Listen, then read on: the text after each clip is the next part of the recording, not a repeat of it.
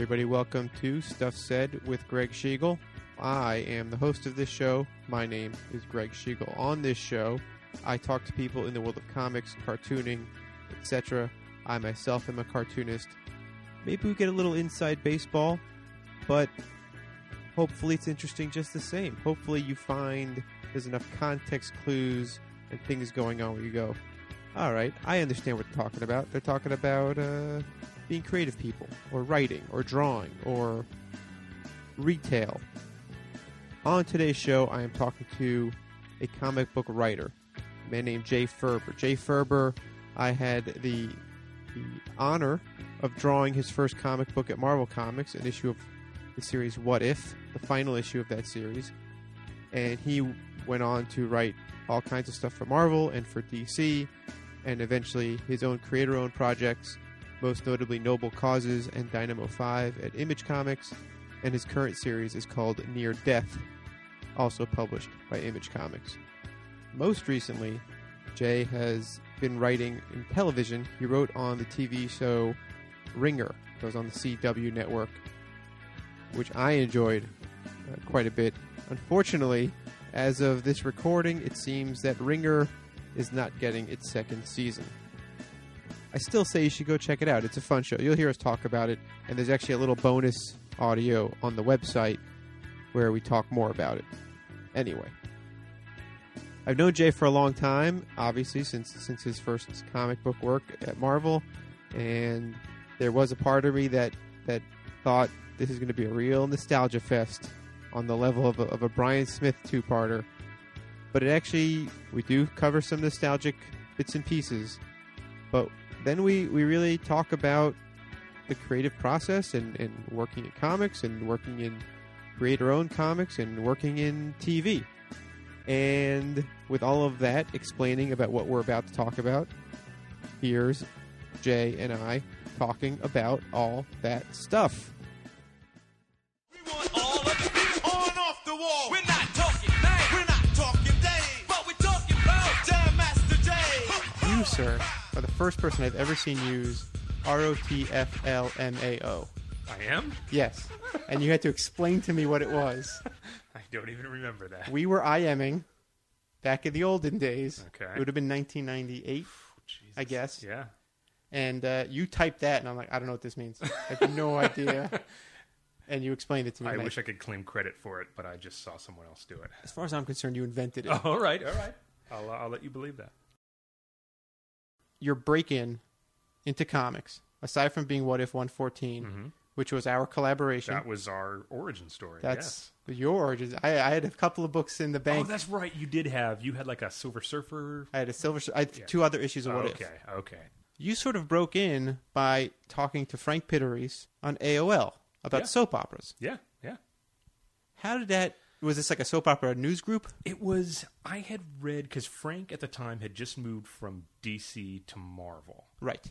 and in some interview he gave, he mentioned that he liked soap operas or, or something, and He talks. He mentions that all the time. Yeah, well, of course, it's no secret. He's Yeah. he'll tell you anything. Uh, and I was, I had already had like a foot in the door at DC and Marvel. With at DC, it was Ali Morales, who was in uh, assistant or an associate editor over there, and at Marvel, it was Mark Powers. But neither one of them, neither one had actually given me work. They had looked at my work and given me feedback, Sure. and you know, one of these days. And so, you know, I was looking to exploit any opening I could. And when I saw Frank mention soap operas, I, at the time I was watching General Hospital every day, and uh, so I, I guess I wrote him an email on AOL and just introduced myself and said that I had been talking to Mark Powers just to give myself some kind of legitimacy. Sure.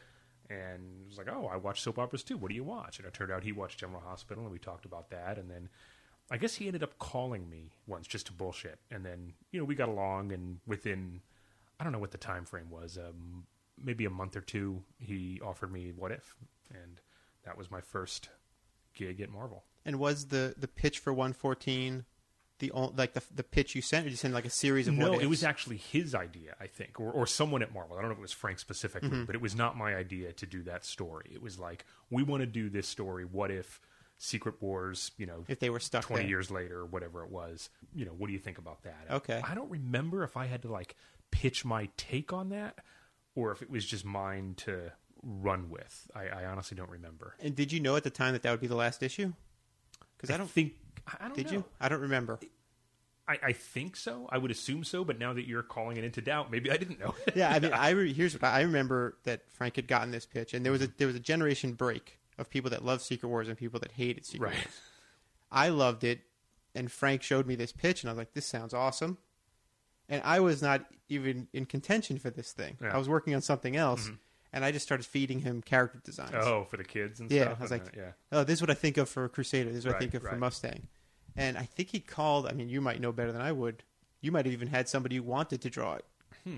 Um, but I think he tried like three or four other people Okay, yeah. before he finally said, "I like your character designs. Do you want to draw it?" I'm like, "Yeah, I'll do it." He's like, "It's 32 pages, no ads.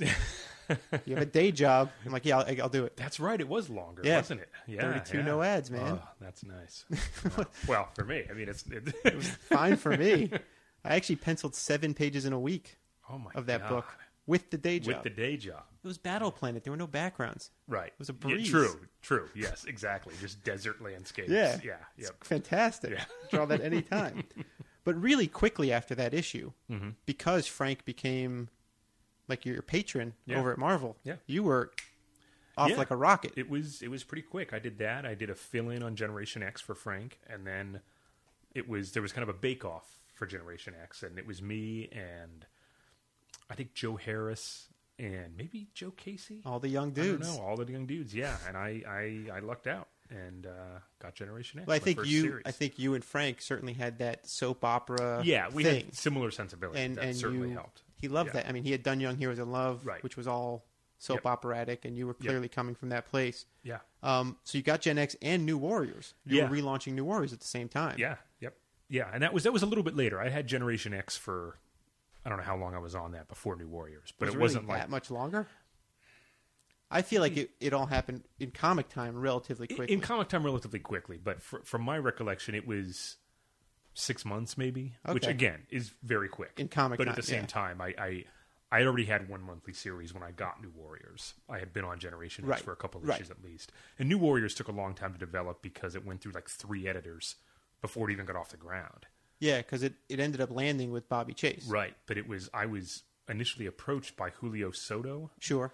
I forget who was it like uh, He was with Tim Tuohy. Tim Tuohy, who I never even I don't think I ever spoke to him. It was like Julio and then in Julio like was a big New Warriors guy. yeah, yeah. Yeah. And and in the great kind of one of those big purges where they let a bunch of editors go. 98. Yeah, that was right after I we, he and I started talking, and then Mm-hmm. it, then it went to Frank, and it was Frank and Pete Franco, and we were Sure.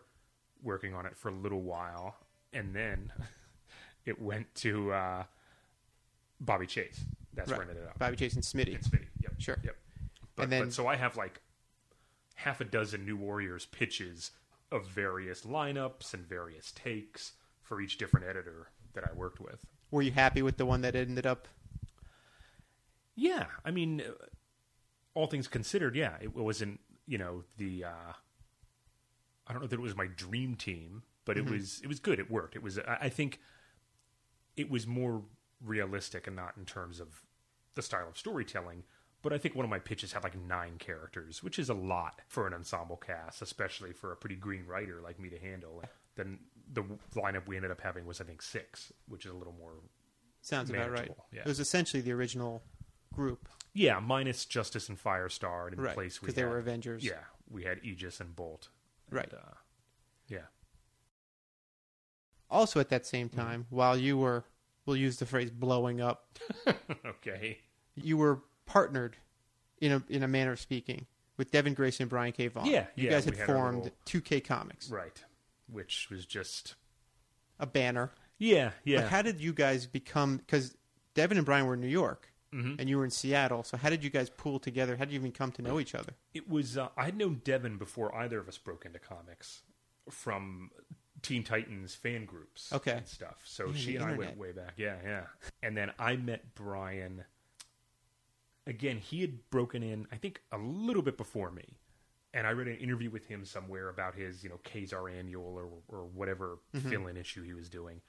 And I guess for some reason I was just hungry to meet other writers and Sure. stuff. And I shot shot him an email, and we ended up hitting it off. And I had come to New York, I think, to visit Devin, and ended up meeting Brian for lunch one day or something. And we just hit it off as well. And then you know through. Uh, I was the common denominator between those two. They and we just started hanging out, and I moved to New York not too long after that. It was not too long after I got New Warriors that I moved to New York, I guess. No, I remember the, all of us hanging out at Yeah. least one or two nights. We'd Yeah. all go out to the bar and Yeah. draw on placemats and just sort of have a, a grand old time. And I want to talk about that period Mm-hmm. because it like you were getting work, Devin was growing up, Brian was sort of coming up slower, Yeah, yeah. but he was coming up Slow but steady. slow yeah. and steady, and he sort of went a little bit of a di- you know he wasn't Yeah. doing as much superhero stuff, but he Mhm. sort of you know he's doing Swamp Thing, and- Swamp Thing was his big kind of breakout, I which guess. I thought was great. Yeah, I mean, I'd never read a Swamp Thing book, yeah. but um, I don't know. I think back on that time, hmm and, and you might have this a different take, but I, I feel like it's it was it was like an energy, Yeah, like it was really exciting, yeah. and it almost felt like we were about to inherit something big, totally, totally. and then we sort of didn't, Yeah. right? Like it's like we all like what if 114 was people liked it. well, yeah, there was that talk of the sequel that we we, were going to do a pitched, and- sequel. yeah. It was pitched. I was doing designs, and yeah, just sort of like year 2000 came around, and Mhm. 2K, Yeah. and, and again, you were still working, and Devin was working, and Brian Right. was going going sky sky high. yeah. But what was it like? Because I know what it was like for me. You know, you moved to New York. Is is Mhm. did you feel that feeling of like this is this is I did, and at the same time, I think, if anything, looking back on it, you know, trying to not that you asked, but trying to answer like why didn't things blow up for me at that time? And I think I just said yes to everything, any any assignment that came my way, you know, because it's still new and I'm excited, and it's these course. characters of you know, oh oh, a Superman annual, like eighty page giant, hell yeah, Yeah. I'll, I'll do that, I'll bang that thing out, and. uh you know the money's good you know when you're single and you have no kids and no you know it's uh it was great but you know i i would and, and sometimes i see other young creators making that same mistake where they just they're suddenly doing everything. They have like three or four marvel series and it's just like careful. You know just uh pace yourself. And and yeah that was that was my thing. I think i should have been more selective rather than taking every fill in or every assignment that that came my way. Now, I, I, I also remember you and I talking quite a bit Mm-hmm. about working on stuff beyond, you know, we did the What If, we did an issue of Generation X, right but you had a few interesting. I mean, one, you had you had, you were you were hung up on Jack of Hearts, Oh yes, yes. and I actually tried to draw that thing, and that I was like, I can't, Jay, I'm checking out on Jack of Hearts. What was what was it about that character? I character? don't know. There, there was something, and I think a lot of creators have this, or a lot of like big Marvel and DC fans who become creators. You have those characters that you read about as a kid or as Yes. a teenager or whatever that you see untapped potential in. That you think like I can take this character, like I already think he's cool, and I can make him. I can make everybody else see how cool he is. Sure. And you know, Jack of Hearts was one of those characters for me, uh, and I think, and for Geoff Johns too. Remember, Geoff Johns put him in the Avengers He did, yeah, he, yeah. He, he he was he he shared that Jack of Hearts love. But yeah, it's just that it wasn't. Je- I remember Brian working on a, a pitch for the uh, the Rangers. Remember those Marvel I characters? I don't even know what those are. It it was Texas Twister and Okay. Shooting Star. Okay, now I know who you're talking about. Those Sure. guys and him doing you know and just and that was we we still talk about it to this day of of pouring over Marvel Universe and who's who and finding these old characters that we can dust off and make cool again. Yeah. And, and I mean, there's still that going on. You know, I was obsessed with Power Pack for Yeah, yeah, years. I mean, that was Yep, I remember that. yeah, and, and the Marvel Animals, I Right. crazy, and I, I sort of, yeah, I use some of that stuff in the X Babies uh, Mhm. miniseries, but yeah, we find our little thing Yeah. that we sort of fixate on, and then your other idea, and I, I feel like we could talk about it now because She Hulk's been done and redone a bunch of times, Oh, I think and this was an exciting one. I Yeah. thought it was a very cool take, and it dovetails nicely. Is is uh? Well, do you want to say what it was? If it's, I think I forget what I called it at the time. It went through a few, but hard cases. Is that I don't even remember what the title was. was this She Hulk and Power Man? She Hulk No, and Luke Cage. It was? She Hulk and Ant Man. Oh, She Hulk and Ant Man. Okay. Do you remember that one? I guess. All right, it I- was okay. It's probably well. Go ahead and I'll tell you. yeah, and I think you probably maybe changed it for Frank because Frank was obsessed with shrinking characters. Yes, you're totally right. That is why. Okay, so it was it was She Hulk was the lawyer right. And Ant Man was the PI. Right. Because right. he could shrink down and sneak around and get information. Yes, that's right. That's right. and I thought that's pretty cool. And Yeah. it actually do, it, it is it points a straight line at your I'm not going to say obsession, but Mm-hmm. fondness for for TV detective. Yeah, yeah, stuff. totally, totally. That's Spencer for Hire and- mine. yeah, yeah, Magnum and Rockford and all that stuff. Sledgehammer. I was never a huge Sledgehammer fan, but yes, I. I No, I remember know you mentioning. Rockford Files, and I know that you Yep. you were into that stuff. Yeah, yeah, totally. Why But did yeah, that one go anywhere? It was I don't know. I, I, I did change it. I guess Ant Man was the first iteration, but then I changed it to it was the same premise, but it was She Hulk and Luke Cage was the ex con private eye thing, and it was called Hard Cases. Was Okay. the, the working title. And, And they're like, you uh, can't do that because that's a Malibu character. It well, yeah, no, it just wasn't the title, but it was just it never. Yeah, I could never get anybody to bite, and then you, weren't know, Bendis. Only Yeah. Bendis can do magic with Power Man. Well, Apparently. but but it, but then there's you know Dan Slott did that great She-Hulk book, Yeah. which you know was different tonally and stuff, but it Yeah. was still She-Hulk as a lawyer with, Yeah, with telling legal stories in the Marvel universe, how that would work, Right. what the legal precedents would be, and all that kind of stuff. Which was I thought he did an amazing job. yeah, that was a It fun series. It was uh, it would have been fun. Yeah. Now, what's interesting about the fact that you and I talked about working on stuff is Mm-hmm. Mark Powers once referred to us. You weren't there because you weren't in the office. Okay. Oh boy. But I would I would sort of talk about things because there were certain instances, and I remember a specific instance on Generation that issue of Generation X where you had given you know there was a plot, and this was old Marvel style. Uh-huh. So I'd break things down and Right. it'd go back to you. And I remember I'd write notes in the in the margins Yeah. of where I thought dialogue would go, Right. and you never followed those notes. and and you know I, I thought that that was like a this should be a silent panel, and it was whatever the case would be. Right. And I would come into the office and be like, uh, could you believe this? Oh my god! so Mark Powers dubbed us after working on two comic books together as the new iteration of Claremont and Byrne, Oh my god. and I always thought that was very funny that is funny. because we clearly we get along famously, but I think we had just enough of a difference Mm-hmm. in style that. I, I wonder if we had kept working, if we would have had like a moment where just like this is ridiculous. Yeah, I don't know, but hearing you say that because I don't remember that at all. Yeah, yeah. Which makes talking to you fun because you remember these things about that time in my life that I've totally forgotten.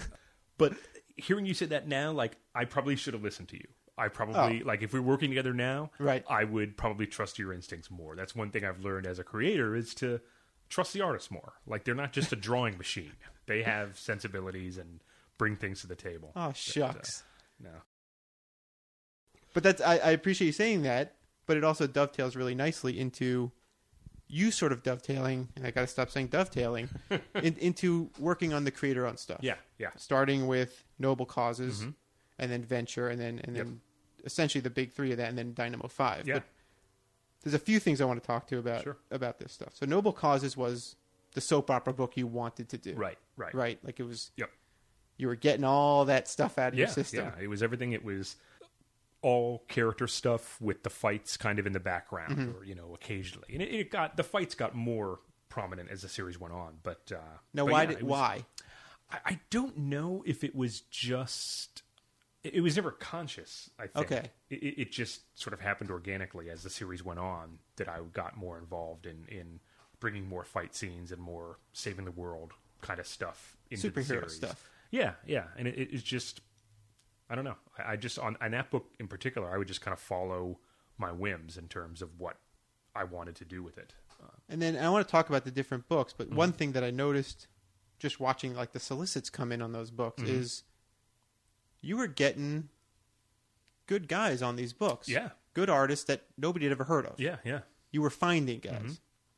How were you finding these guys? I don't know. I mean, with noble causes, you know, we had a guy named Billy Dallas Patton draw the very first issue, and things didn't work out with him. And then I found Pat Gleason, and I knew Pat through Brian. Brian Okay. had met Pat, I believe, at one of the San Diego conventions we had gone to back when we were all doing lots of Marvel and DC stuff. Mm-hmm. And Pat was there with his little, you know, he was Jesus, like a teenager at the time, maybe, or like twenty, and he had, he knew Doug Mahnke Menke, I think you pronounce his name, and you can see a, a stylistic similarity between those guys. And and Doug had kind of taken Pat under his wing a little bit, and Brian had Pat draw. He did an X Men Unlimited or something, one of those, one of like the anthology, Anthology things. sure. Pat did one of those, and then when I needed a new artist on Noble, well, actually, Pat was involved with Noble Causes from the start, but the book was originally going to be a split format, like a 18 page lead story, and then like a or no, I think it was 15 page and a five and an eight page backup. Pat was going to do the backups every month, uh, but when Billy didn't work out, I brought Pat up to do the lead story, and we had backup stories by different artists each issue. But it was just with Pat was luck. That was like a personal connection. And then everybody since him were people I've found online in everything I've worked on, uh, creator owned uh, wise.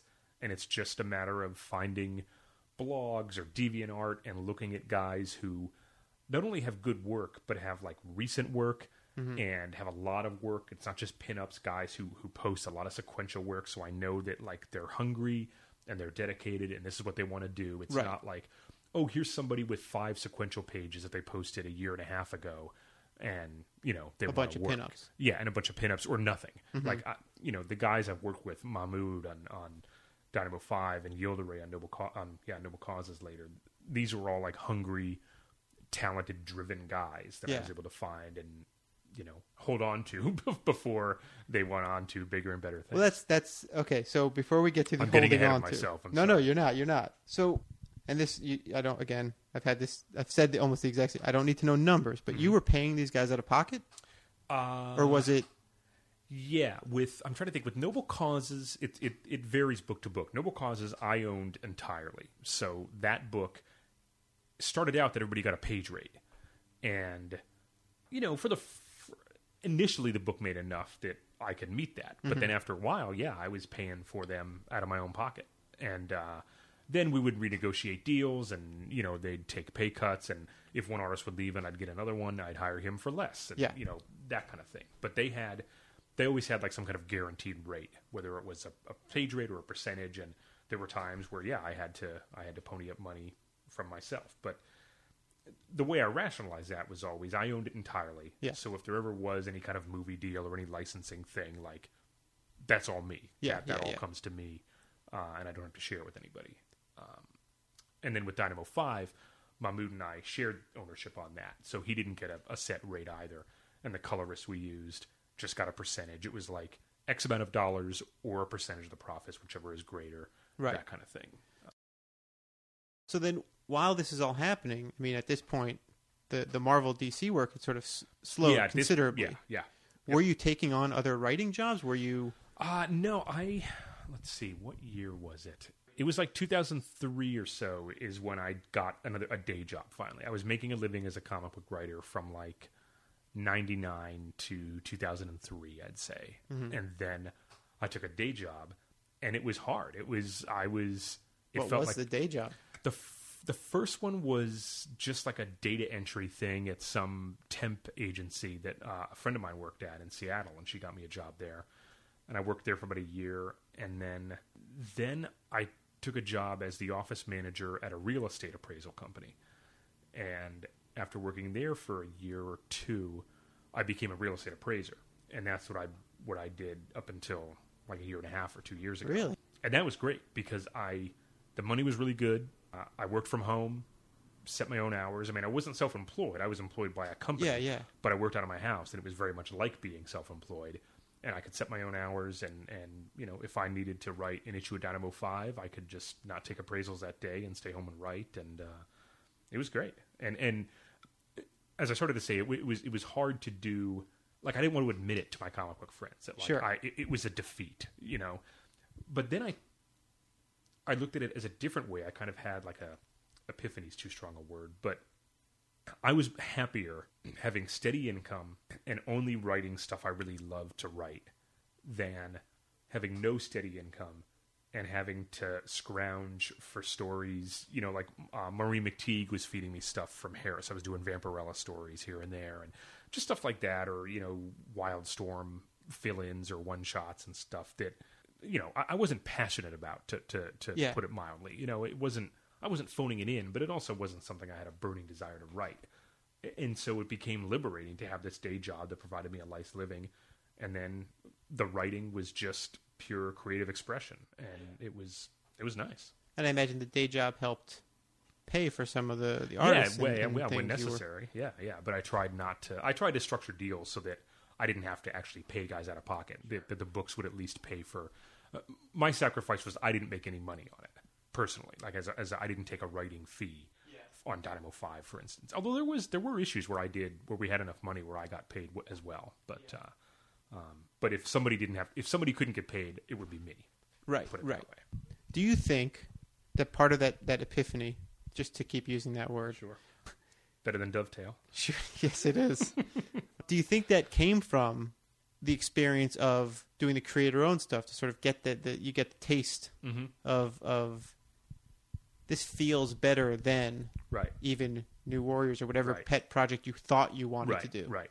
Yeah, it was that, and it was I think just growing up a little Yeah. bit, and and just uh, yeah, just realizing that this stuff that that I just had a better quality of life living that way, and having a job. That the other thing that was nice about having a day job like that is that it wasn't creative in the least. It was strictly like analytical, appraising houses. You'd go out and you'd measure the house and you'd take pictures of it and write up a report, and then that was that was it. There was no I, I didn't have to exercise those creative muscles, uh, and it freed me up to to use that solely for writing. So let's talk about some of these creative Sure, sure. books and the experiences of them. Mhm. Particularly Venture, only because when I spoke to Jamal, Right. His experience was not the greatest. It wasn't Yeah. that sort of epiphany of creator owned work. It Yeah. was this is this is I love it so much that it hurts because it's not the thing Right. that you, you sort of Right. you seem to have had a different experience whether it was you know, with all your your projects because you've kept doing them. Right. Um, what was the experience of Venture like? Right. Well, I guess it's different uh, for me. Venture.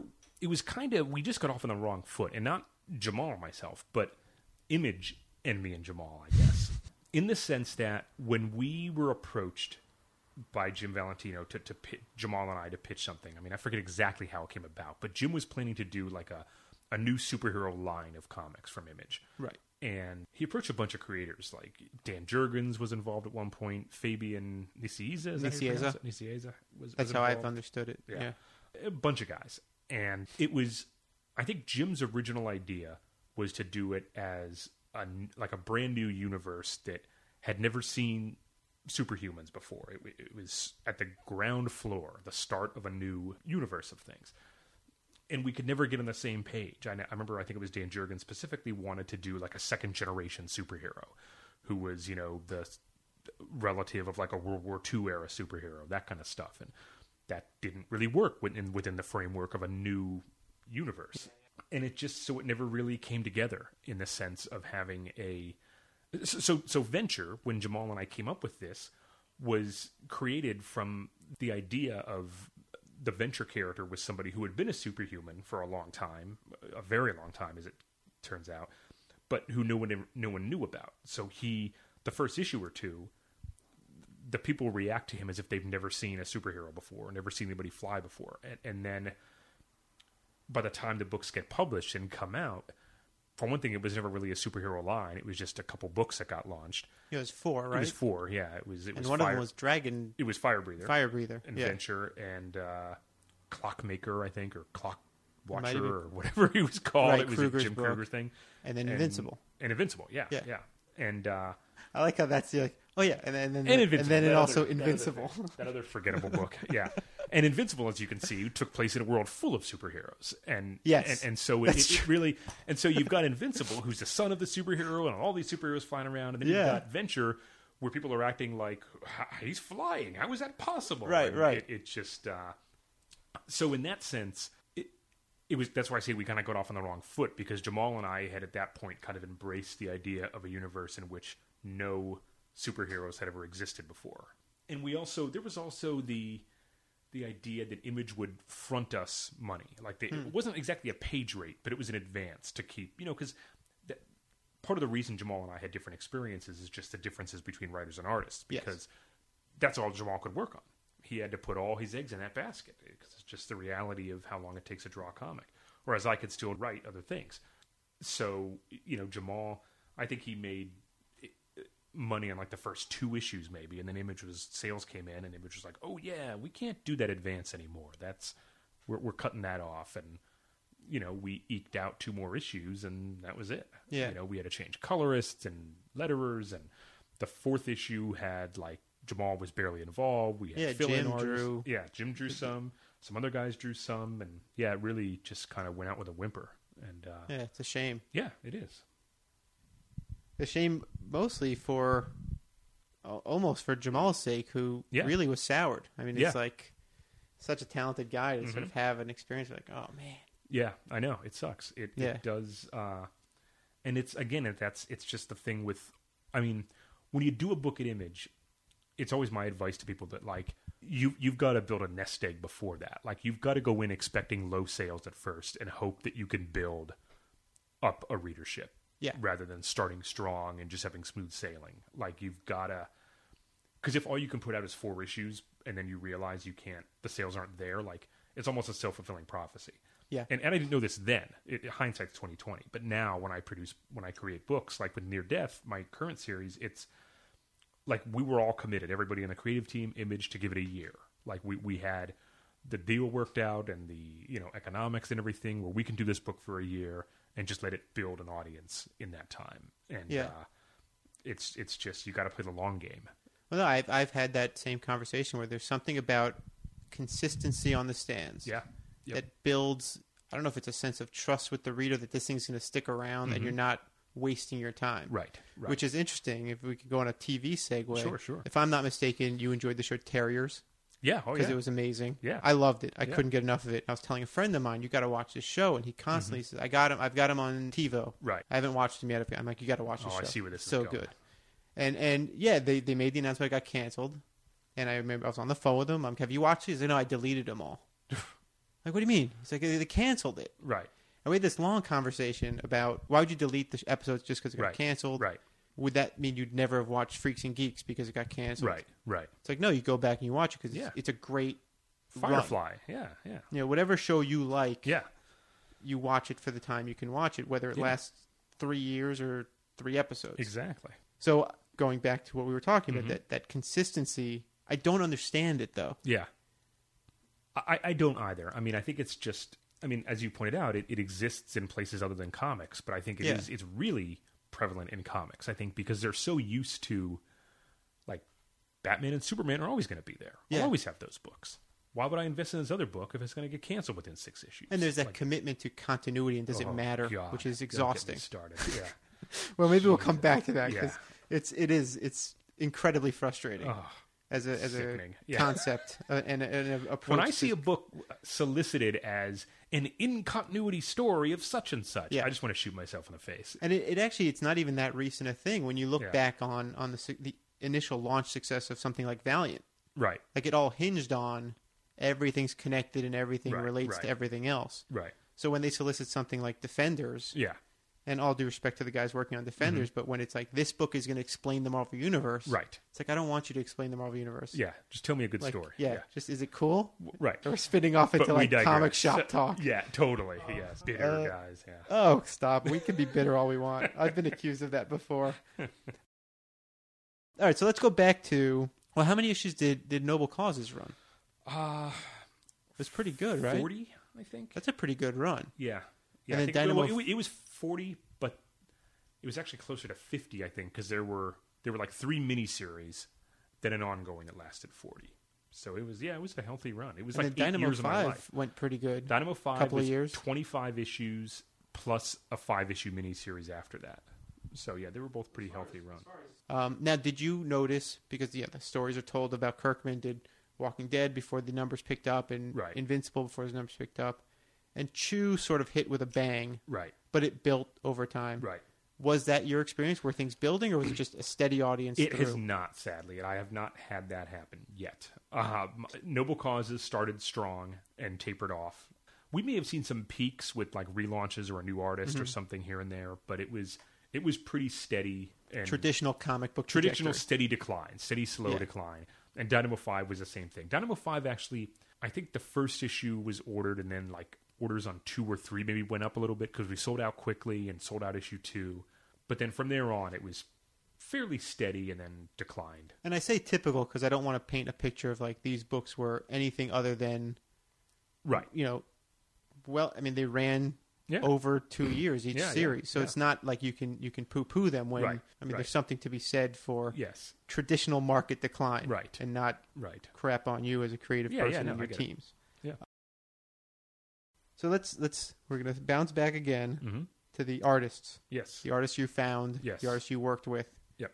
And it's not a delicate term, but the poaching of artists. I am DC's farm team. Yes. All right. So you said it better than I could.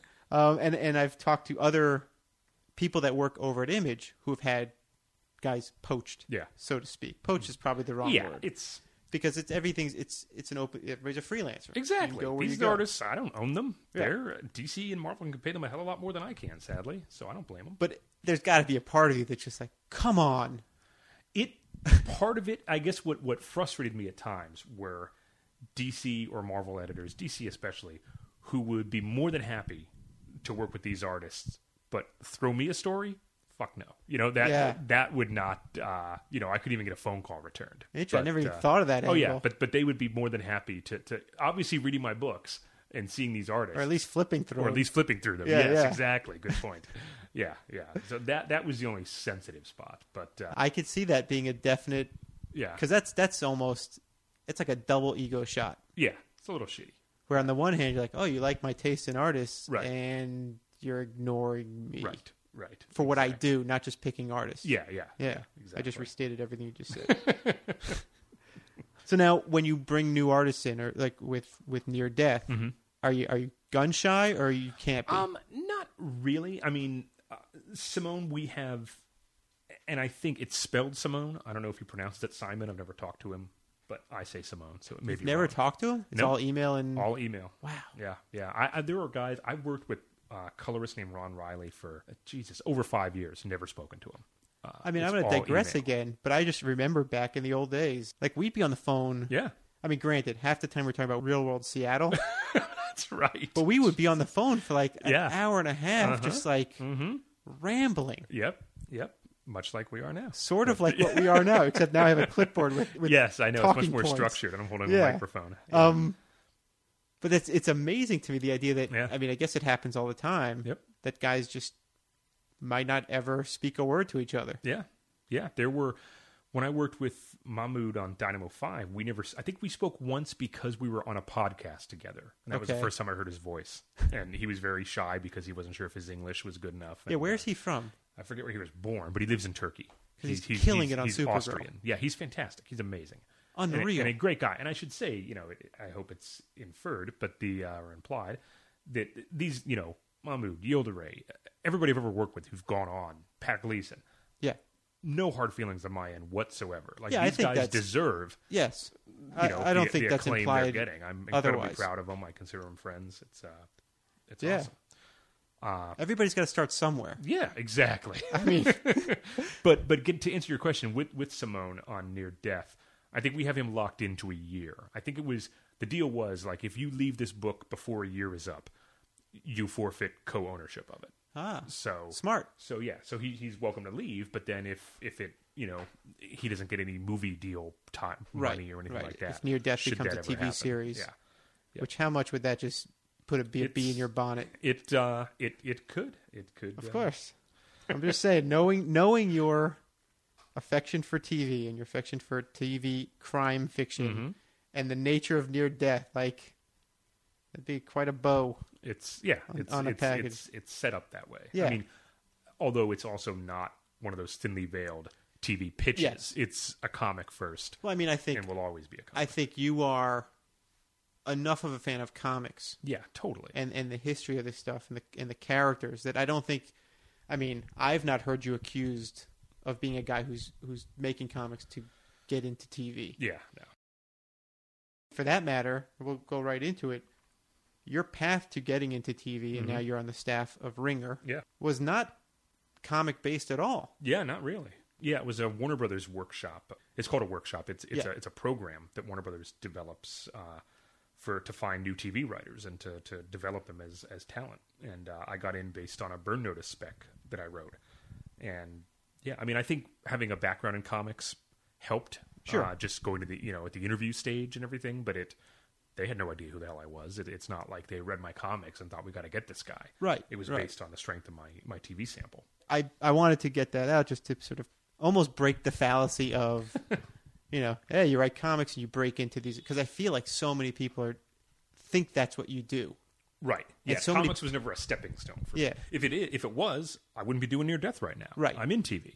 I don't I don't want to spend, you know, I, I could do with having every weekend off, but instead I spend at least one weekend a month working on near death. Yeah. Because I love it. So let's talk about the the, the Warner Brothers Mhm. writing program. What what is what is it in like what are they is it like school? It's it's a uh, it meets once a week uh, after work. Basically, it it starts at I think six thirty seven, and it runs for like three hours a, a week, three or four hours, and it uh, it's kind of a boot camp for TV writing. Part of it, you know, the, the first couple weeks are lecture series. You get lectures from different people, a different you know a showrunner and a, a director and. Uh, the head of the workshop was a TV writer, is now a current executive at Warner Brothers. So he's he's very experienced. So sometimes it's just him talking to you, and uh, it's the workshop itself. I think we had ten people. There were nine writing entities because two of those people were writing team. Okay. And uh, shortly after you get into the program, after the first few weeks, you're assigned. You have to write a new spec. They give you a list of current TV shows, and you can pick one. And then you just go through the process of writing it. And like first, you have to pitch your idea for the episode. You have to bring in like a couple different log lines for an episode. I, I did Justified, and I pitched I think three or four ideas. The kind of group decided on which they thought was the best one. Then I had to write a one-page summary of what that episode would be. We kind of workshopped that a little bit the following week.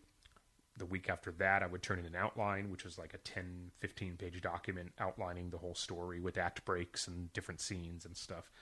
That would get workshopped, you get notes from the group and from the instructor, and then you'd write the script, and then that would get workshopped, and you'd do, you know, I probably did three, maybe even four drafts of the script, and then that script got sent out to different Warner Brothers showrunners who who wanted a writer because the the advantage of the Warner Brothers program is that it they want to get you jobs on Warner Brothers shows and the the incentive is that the workshop will pay your salary. So, you know, my first 13 episodes on Ringer, I didn't cost Ringer anything. Warner mm-hmm. Brothers was paying me. So I was a free writer for them. And then if they want to keep me after the first 13, then they have to start paying my salary. Warner Brothers doesn't cover me anymore. So it's great. It's a nice incentive to get new writers work. And, uh, and it was great. I went on meetings for a couple different shows and uh, ended up on Ringer. Uh, and the other shows I went, I interviewed on were either shows that ended up getting canceled or were pilots that ended up not getting picked up. And with Ringer, I just lucked out. And everybody in in our group of, of nine writing entities, all but one got staffed. So it's a pretty good success rate. And uh, yeah, it's a great experience. Now, how different is the workshop experience Mhm. from the writer's room? Like, are they are they trying to recreate that?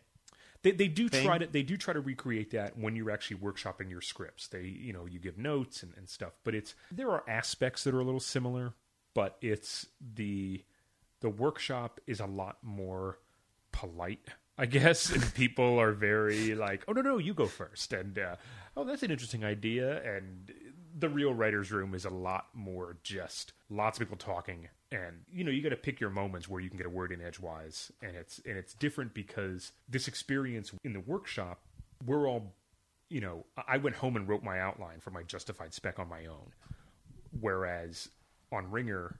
And, and most shows that have a writing room, you break each episode together as a as a room. You you all come up with, you know, we have big whiteboards and we talk out each episode in excruciating detail. It takes minimum of a week, sometimes two weeks, to, to break each episode. And then once it's broken, you, you, we have the writer's assistant who's in there taking detailed notes, and she'll email the notes to everybody.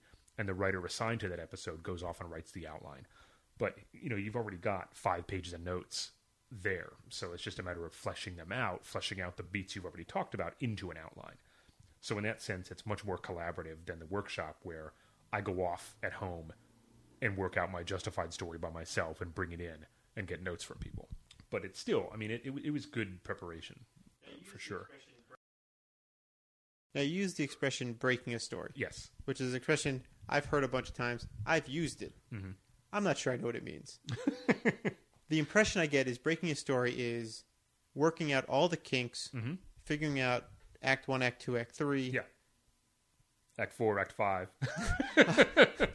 Oh, In TV, there are teaser. We do teaser and five now. It's uh, so that's crazy. that's So based really on commercial six- breaks. Yeah, based on commercial breaks. Okay, yes, yes, so it's yeah. not like a three act structure like a Right. drama. Yeah, although- it's weird. There is a a figurative three act structure, Yeah. but there is a literal six act structure because there's a teaser and five acts, and each act is yeah broken up by a commercial break. And then when something is serialized, there's an even bigger arc beyond that. Right, right. Um, but Without giving anything away, I interrupted you. Well, well, yeah, but just to answer your question about breaking an episode, Yeah. that means tomorrow we start breaking the season finale for Ringer, and it mean I mean there are already balls you know in motion for that. You know, we we know obviously what stories we have to pay off and everything, but we still don't know exactly what the episode is.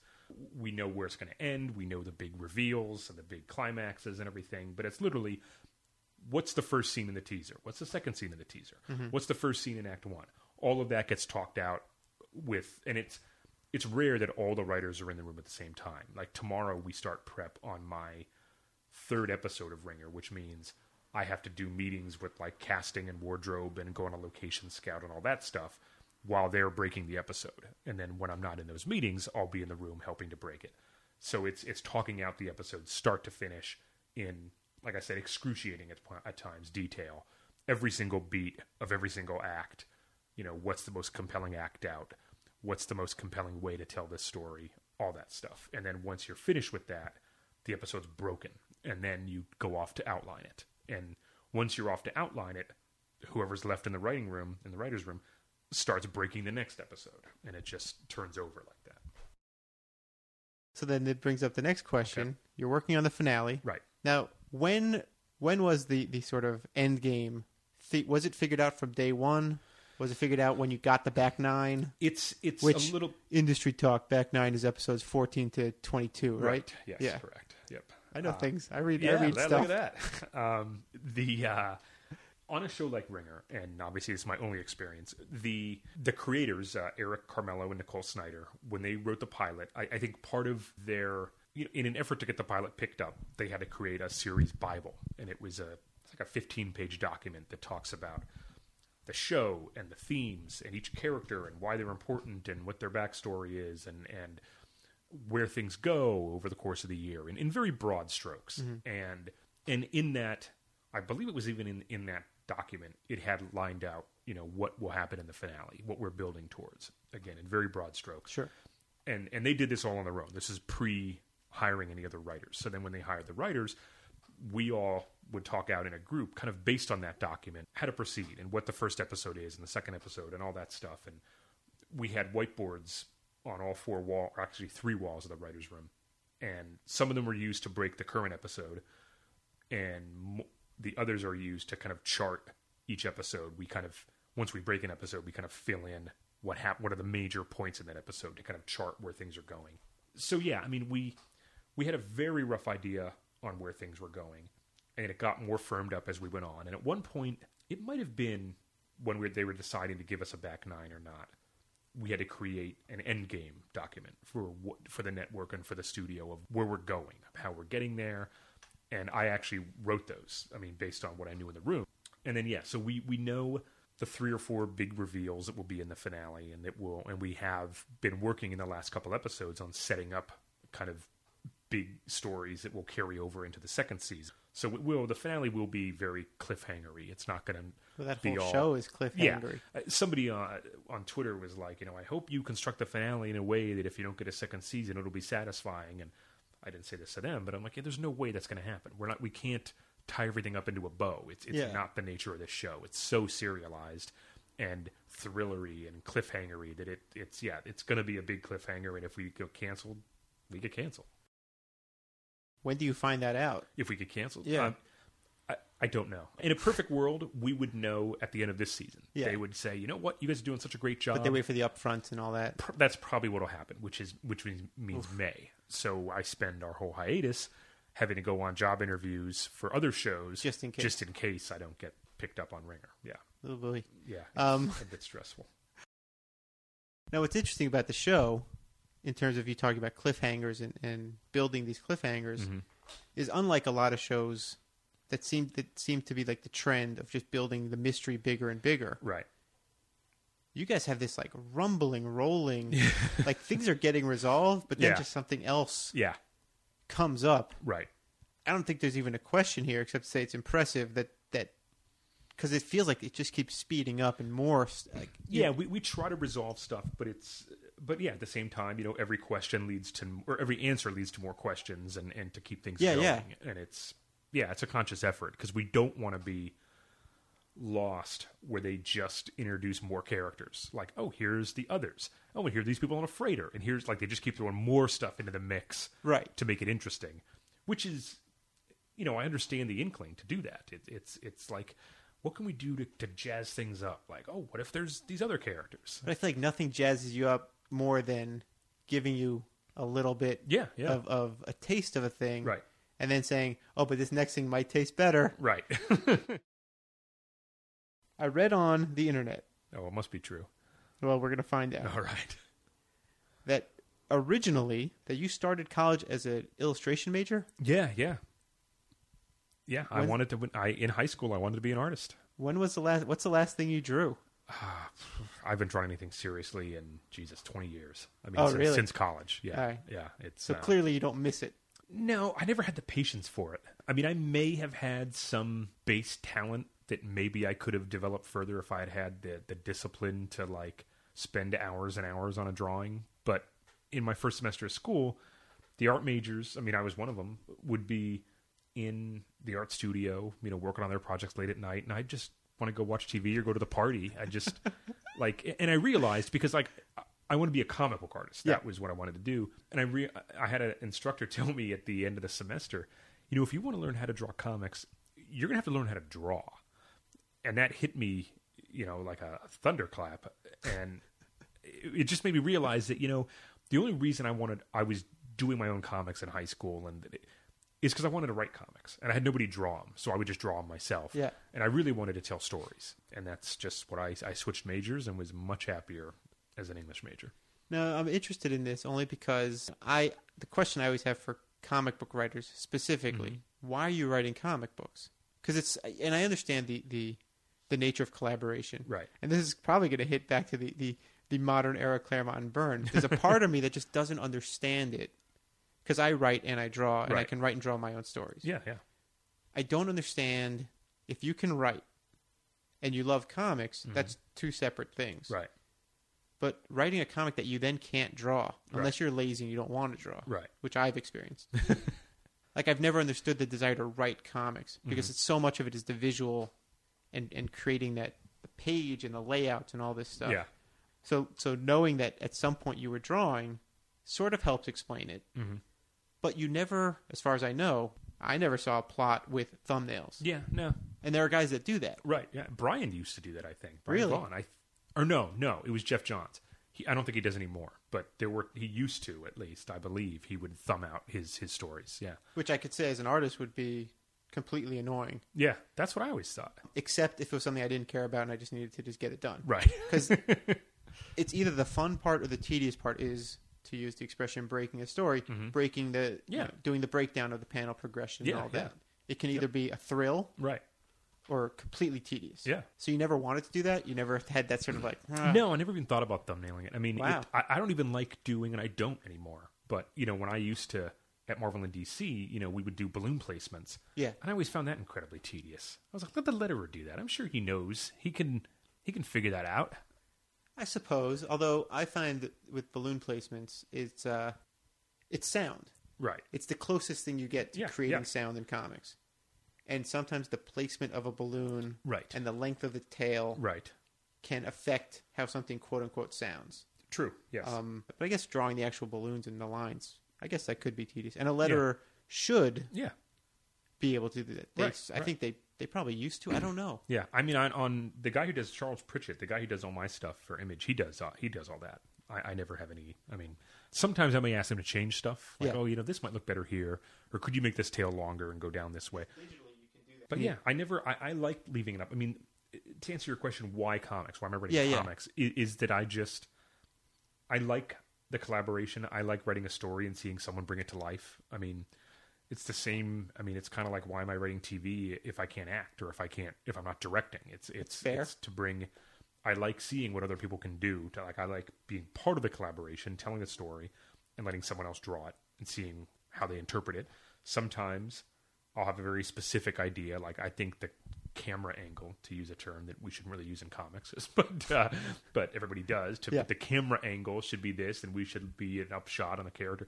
Sometimes I'll I'll really step that out, but most times not. Most times it's like, you know, this character's doing this, and I let them, the artist, pick the angle and the shot and all that stuff. Uh, Yeah, and again, I clearly asked the question as a cartoonist who, Mm-hmm. you know, and I appreciate it because I always wonder these guys who you know artists who then become writers slash artists Yeah. Who then just become writers and who don't even draw their stuff anymore. Yeah. That baffles me because I'm like, if you can draw, why aren't you drawing your own stuff? It just, frankly, it just looks lazy. Where I'm like, you I- just don't want to take the time. You just rather bang out a story in a weekend and I'm going to say that's probably at the heart of it yeah, because it takes so long. mm-hmm. And I draw pretty quickly, yeah, but it still takes a long time. And especially as the level of draftsmanship has constantly been ticked up. right, You know, like people were drawing a certain way, and then Barry Windsor Smith and Neal Adams showed up. And it's Yep. like, oh, wait, we got to draw like this now. yeah, And then George Perez shows up. Mm-hmm. And people keep ticking the bar. totally, You know, George uh, Carlos Pacheco shows up. Yeah. And it's just like, wait a minute, what? yeah, That's what things need to look like? yeah, that somebody that draws like I do, which is cartoonier Mm-hmm. and simpler, let's say, you know, it sort of it sort of puts you in a different category, yeah, so to speak. And I think in some cases it's almost easier just to write the stories and let these guys who put in that crazy amount of time to do that stuff, right, I'll let them do it. yeah. No, I get it. You know, and and because then you'll get somebody to bring up John Byrne again that they'll poop all over John Byrne because Right. he's churning the stuff out. Mm-hmm. and you got to sort of give it to the guy that he's still doing it. Yeah, Maybe he's not as nimble with his hand, you know, whatever, but he still does it. I just think it's it, the guys like a again all these guys that write and draw, Walt Simonson, Yeah. Alan Davis. I mean, I don't think people even know he writes anymore Alan. Yeah, because he hasn't Yeah. written in so long. But Right. his stuff is awesome, yeah, and I guess I come from that school where I grew up seeing these guys who wrote and drew their own stuff. right, right. particularly Alan Davis, who I was, I've been a huge fan of, Yeah. and John Byrne, and I just I almost sort of lean on that. It's like, yeah, I can do that too. Right, So why would? But I guess I, that's foolish of me because there are plenty of guys that draw that don't write, right. And everybody needs to find their Yeah, yeah, their dancing partner, right. so to speak. Do you have any of your old artwork? I do, and I was debating whether I want to show it to you or not because it is old and rough. I will leave that up to you. I, I may show you uh, after the fact. Uh, I'll describe it Great. once I get back and I and I and I record the intro and outro. I'll be like, "Here's what it looked like, guys." Or I'll just find some of my old artwork and be like, "This was it." Yeah. Well, that'd probably be be good. I don't know. I have some old stuff. You're like, oh boy, Yeah, I know. Something You- tells me that would make me look good. you were reading a lot of comics in the early '90s, weren't you? Because I have my period where I was oh like, yeah, yes, I have my Todd McFarlane period where characters are holding up panels and all that shit. Remember? Remember? holding up did, did panels. You, did you read Infinity Inc? I didn't. I, Okay, I came on to it? Todd late. Okay, because when he drew Infinity Inc., it was crazy. Like there'd be characters kind of in the gutters. Like it'd be a page about Obsidian, one of the Infinity Yeah, Inc. yeah, characters. sure. And there's Obsidian like holding up the panels of the page, just like for no reason, just these crazy design things. But It- I it was remember amazing. my introduction to Todd McFarlane was Mike Barr and Alan Davis had done a run on Detective Comics. Yeah. Which is an awesome run. Yeah, yeah. It's like seven issues or something. And it ends with year two. And Alan did chapter one of year 2 Mm-hmm. And then the next three chapters are Todd. And I remember picking these up because I was just buying the run. And the guy at the comic shop was like, this guy draws amazing capes. Yes, yeah, That was the that was I was like, Yep. okay. And I came home and read. I'm like, these are amazing capes. Yep. They defied all logic. totally, They were just shapes. But yeah, on Infinity Inc., he did the same thing. Uh, Fury and Obsidian had capes, and they were just crazy. They'd be like 15 feet long, and yeah, It's a comic book, yeah, right? It should be, yeah. Rock and Yes, roll. Totally, totally. Thank you, Jay Faerber. Yeah, Is there anything we haven't covered? Time flies. Yeah, I'm trying to think if I'm looking at my list, seeing if there's anything that we didn't cover. I think we. I mean, yeah, I think we got everything, man. Damn. All right then. I don't know. You got any questions for me? Yeah, when are we going to see an image book from you? When are you going to write and draw an image book? I pitched an image book years ago when they were doing that slimline format. Oh, It's 20 pages. Yeah. I pitched a book that would have been for girls, Mm. girls 8 to 14. And uh, the reaction was this will sell zero copies. Yeah. And I understood. Image doesn't know how to sell comics to an eight year old girl. Right. For the most part, I just don't think the things I come up with are, are image books. Mm. Well, but why not? I mean, anything's an image book. Like, Except they have a weird, depending on who's running the show, right. the criteria changes. True. I don't know if anything I want to draw right now, write and draw right now, would be something that Stephenson would want to publish. Hmm. Does that make sense? I guess, yeah, but he seems to have a pretty wide range of tastes, so I'm, I'm curious as to what. But I don't know. I mean, the ideas I have tend to either be for an audience that image wouldn't reach, like girls, Right. and then there's other stuff that's just so far down the line that would take me so long to do. Yeah. You know, like a like a graphic novel that could happen, but it would take me so long to draw it because in my mind it's it's minimum 200 pages Wow. that it's just not gonna. It would take too long. You know, I I can't pitch it right now because there's other things I got to do, and if I had all the time in the world, I hear you. or if I would just draw a lot faster and not care so you much. did seven pages in a week with a day job with I what did. if? I did. It's good shit. I like Image. I like all the people there. Well, I know the advantage that Image has. That Right. I Yeah. is not a bad thing. Yeah, yeah. There is a part of me that says, I can do this myself, right? Question mark. Oh, right, right. So Well, you mean publish it yourself? Or Yeah. just- oh, yeah. yeah, other people have done it. Yeah. That's just me. Whatever. Thank you, Jay. J A Y all the letters of his name, cutting and scratching all the aspects of his game. So check out How about that Jay Faerber flipping it on me, asking me the questions? Hey, I'll answer them. I'll answer the questions. I gotta, I gotta be able to, uh, to, to get as well as I give. Is that the right way to say that? Let's cover some business. First order of business. I announced the contest a few episodes back that if you leave a comment on iTunes, you are entered into this contest. You win a prize, a piece of art by me. I've got two winners two commenters that left comments on iTunes named Heidi Thurman and Letitia Bargman. I want you to email me. Email me at stuffsaid at gmail.com. Email me an address. I will send you your prize. That's simple. If you're not one of those two people, you can still email me at stuffsaid at gmail.com. I don't promise a prize. I'll respond, barring any major incident. You can also go to the website, stuffsaidshow.com, which you may be there right now listening to this, and you can leave a comment under the uh, the show notes. Which, speaking of show notes, this episode has got a bunch of them. Some artwork, some links, some bonus audio that I mentioned in the intro of, of Jay and I talking about Ringer more specifically. We talk about it's like two, it's like three minutes. The three minute chat about Ringer. If you watched the show, there are little nuggets in there. There's some there's some neat stuff in there. If you didn't watch the show, it's three free extra minutes of us chatting. As you know, you can listen to the show on iTunes, which you may be doing right now, or stuffsaidshow.com, which is also a possibility. There's also the Acme Wave Projector, acmewaveprojector.com, which is the podcast network to which this show belongs. And those are the guys down at Acme Comics in Greensboro. I just had an episode with Stephen Mayer. I was just down there for Free Comic Book Day. A good time was had, despite uh, some rain that that cut the festivities off a bit early. Uh yeah. So that's that's the episode. That's what I got for you. And I guess that's about all the stuff I have left to say. See you next time.